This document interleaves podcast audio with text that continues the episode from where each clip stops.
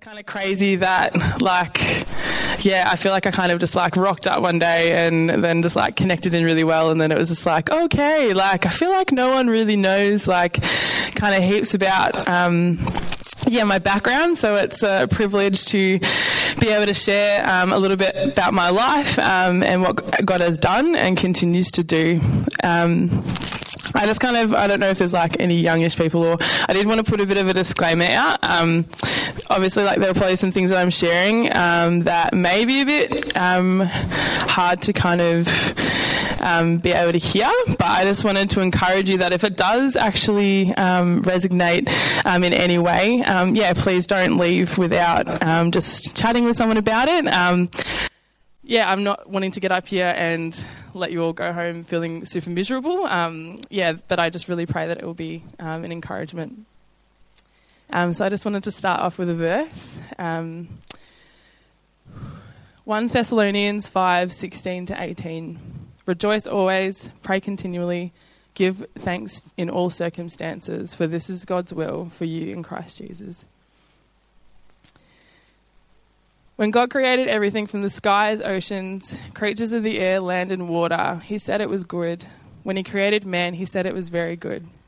If God, the creator of the world, looks at His creation with such a beautiful understanding and love for it, how, can, how have we fallen so short and distorted by our own image today?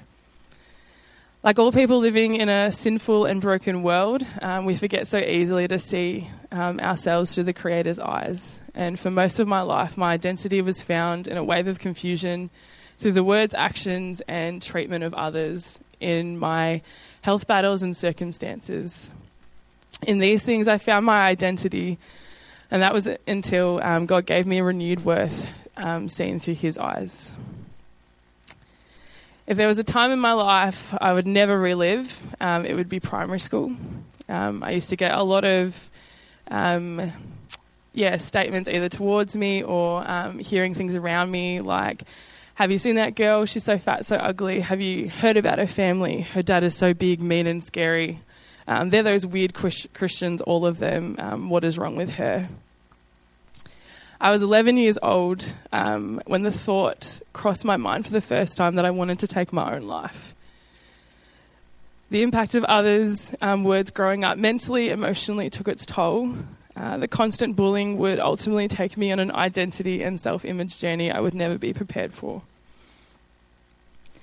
I grew up in a Christian home, one driven by legalism rules and bound by the fear of hell. Um, we were constantly reminded of how sinful we were, made afraid of topics like hell, damnation, and God's wrath. There was a side plate of the gospel message, but regardless of how often I heard it, it still never felt relevant or something that I could grasp. On top of that, I could never look past how sinful and disobedient I was and that I would never reach a standard of being good enough to be accepted by God. The pressure of home, especially as a woman, was molded by my dad, um, something that added to the confusion and pressures around identity. Um, uh, women were portrayed as nothing, um, seen and not heard, created and used for any and all purposes for men, um, for however they pleased. And through this, I grew up feeling degraded and worthless. By high school, I wanted nothing to do um, with the Christian faith and desired no personal relationship with God. Um, but I continued to play the good Christian girl to mislead my parents. I became so lost in a world with ex- expectation, standard, and its idea around identity and self image. I desired to look at the girls around me to fit in, impress, and look appealing to boys, feel beautiful and skinnier. So when I was in year nine, I began starving myself, emptying my stomach um, after everything that I ate. Uh, in two months, I dropped 20 kilos, and it wasn't, um, and it just didn't feel like it was enough. Then the anxiety and depression crept in. My body was so starved of the nutrients it needed. The pressures at home increased. I was falling in with the wrong crowd. My parents were fighting, and I just wasn't coping. I was angry, full of questions, and was left to figure out life and who I was on my own. By year 10, uh, by year 11 and 12, my behaviour and headspace concerned my parents, and they sent me on a Christian camp over New Year's for a break. There, for the first time, I grasped the concept of the gospel in a way I'd never um, known before. That regardless of how I saw myself or what I had done, God sent Jesus to die for me. On that camp, I asked God's forgiveness um, for all I'd done um, and would do and accepted Him into my life. I left camp excited, um, but with a misleading sense that now I believed everything was going to be really good and cruisy, um, but things just got worse. I was stuck in my parents' faith and beliefs. I had no idea what life looked like. Um, living for Jesus, who I was in Him, and figuring it all out while still struggling with severe depression, anxiety, eating disorders, and suicidal and self harm tendencies. I just remember crying out on so many occasions, um, yeah, just seriously, God, how do I do this? Am I worth this? And what more could go on? And then my mum walked out. My dad had a.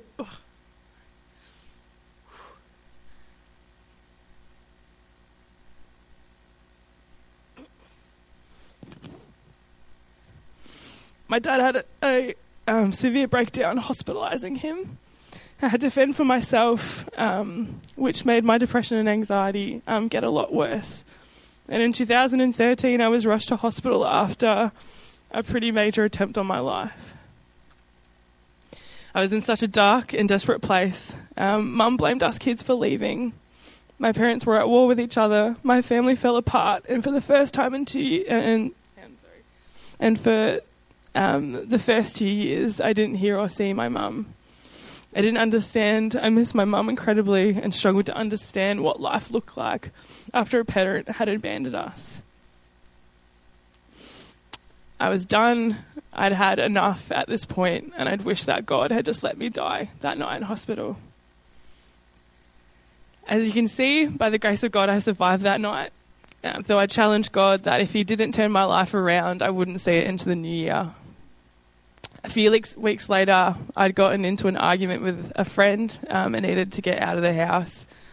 Um, waiting by a bus stop, a friend of mine who didn't even live anywhere near me at the time um, yeah, drove past. Um, they ended up asking me if I was okay. I explained I wasn't, and um, they ended up picking me up a few hours later um, to take me back to theirs for some space. For five days, I sat, I cried, I was angry, hurt, and poured everything out to God. Going home, I didn't feel much different, um, but after a few weeks um, passed, and after about seven years of living in darkness, a weight had slowly begun to lift. To this day, I cannot explain um, how God was working in those moments, but I know this, um, I wouldn't be here sharing with you today. John 16:33 I have told you these things so that in me you will have peace. In this world you will have trouble, but take heart, I have overcome the world. Jesus overcame the world all those years ago for me, for you, for the world. And I remain encouraged, challenged, and reminded so clearly of this, um, like I was in that time. Praise God. Life since then has not been easy. My diagnosis with chronic fatigue four years ago has left me bedbound and isolated on many occasions. I sometimes struggle with my identity still and still find that in my sickness.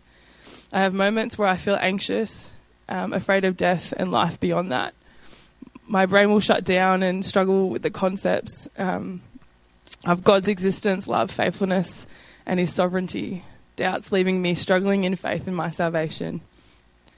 On many, my, on many occasions, my exhaustion has left my tired mind to pull away from my only hope, comfort, and restoration in such times.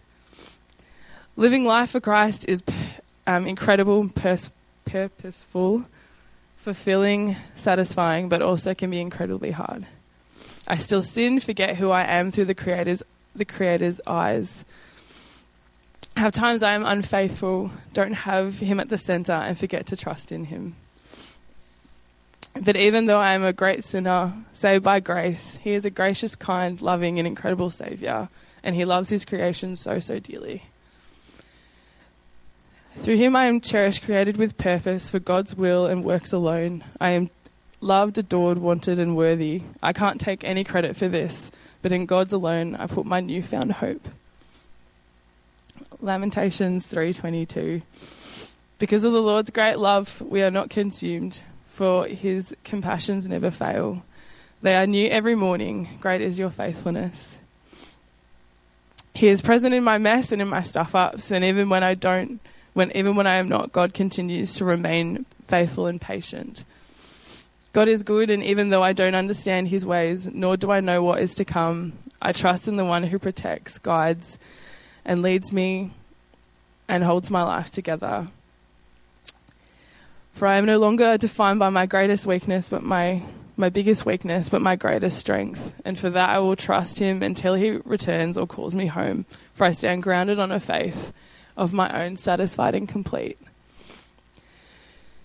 Your identity will never be fulfilled satisfied, or established by anything down here on earth. So rest in, know, and learn with time and prayer and through Scripture who God is and the beautiful truths He has so freely given us. Through Him and Him alone, I am free, I am satisfied, and my heart and mind rest knowing that once I was blind, but now I see, all because of what Jesus has done for me.